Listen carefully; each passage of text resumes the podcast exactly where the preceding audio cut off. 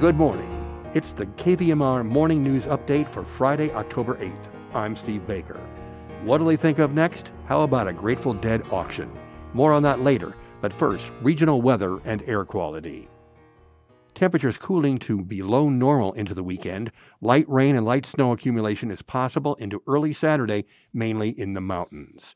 Nevada City Grass Valley, Air Quality Index, AQI, 32, good. Weather today 30% chance of showers before 11 a.m., then cloudy, becoming mostly sunny, and a high of 58. Accumulation less than a tenth of an inch of precipitation. And tonight, low 40. Saturday and Sunday, sunny. Saturday's high of 66, Sunday 70, and on Indigenous Peoples Day, 60. Sacramento, AQI forecast today 26, good. Slight chance of showers this morning, then mostly sunny, high 67. Tonight, low 47. Saturday, 72 and sunny. A Truckee Tahoe, AQI forecast today 18, good. And today, showers likely before 11 a.m., snow level lowering to 6,900 feet in the afternoon, mostly cloudy and a high of 48. Tonight, low 21. And Saturday, partly sunny to sunny and a high of 55. Placerville today, rain showers early, then some sunshine, high 59. Angels Camp today, cloudy skies early, then partly cloudy, a high of 62, slight chance of a shower. Well, Nevada County Public Health reports 13 new confirmed COVID 19 cases Thursday afternoon.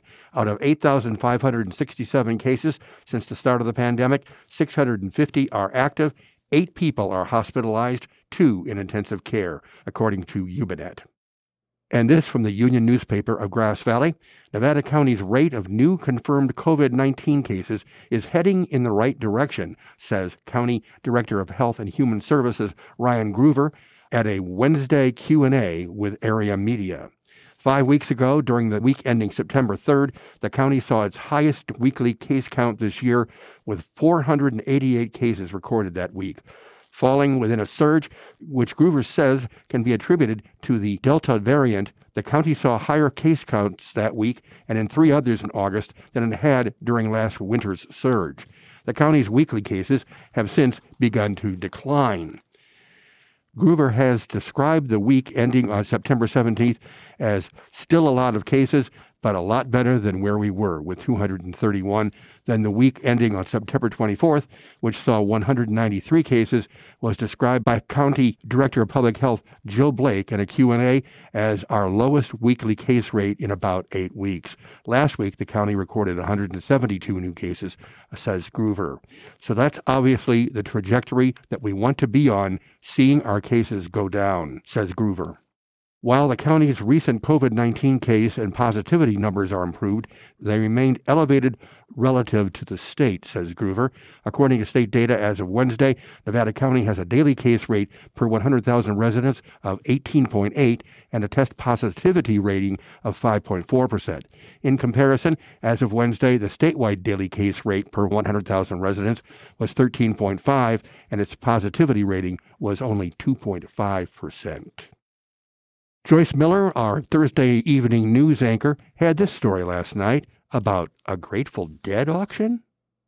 Thanks to Auction House Sotheby's, hardcore fans can purchase a shirt that was worn by Ron Pigpen McKernan in 1970, as well as hundreds of other items of dead memorabilia. Bidding has started on the lot, which currently includes 228 items. The highest priced ones are two instruments, once owned by Jerry Garcia, a 12 string Guild Starfire, and an Earl Scruggs Mastertone banjo in its original case. Bidding for both instruments starts at $45,000. Also available is Garcia's customized Chrysler Fender Bassman amp. You can see the full list of items at the Sotheby's website. What a long, strange trip it's been, Joyce. Thanks.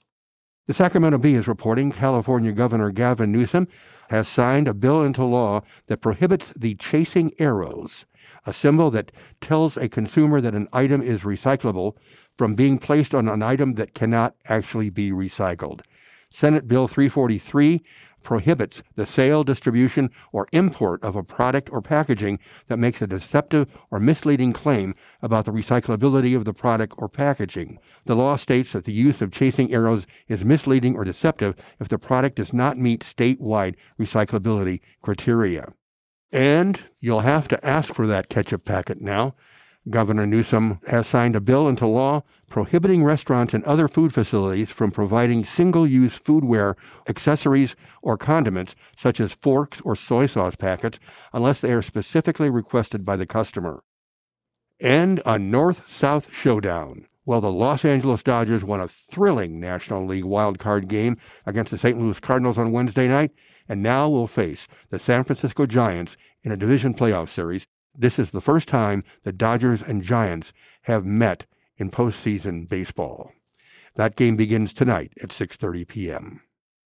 Birthdays today include Chevy Chase at 78, actress Sigourney Weaver is 72, singer Robert Bell, the Kool of Kool and the Gang, is 71, actor screenwriter Matt Damon turns 51. Specials coming up this fundraising week include Democracy Now!'s Amy Goodman joining us live tonight on KVMR at 7 p.m. And at Saturday night at 6 p.m., Laura Miller honors John Prine and Nanci Griffith on Diamonds and Rust.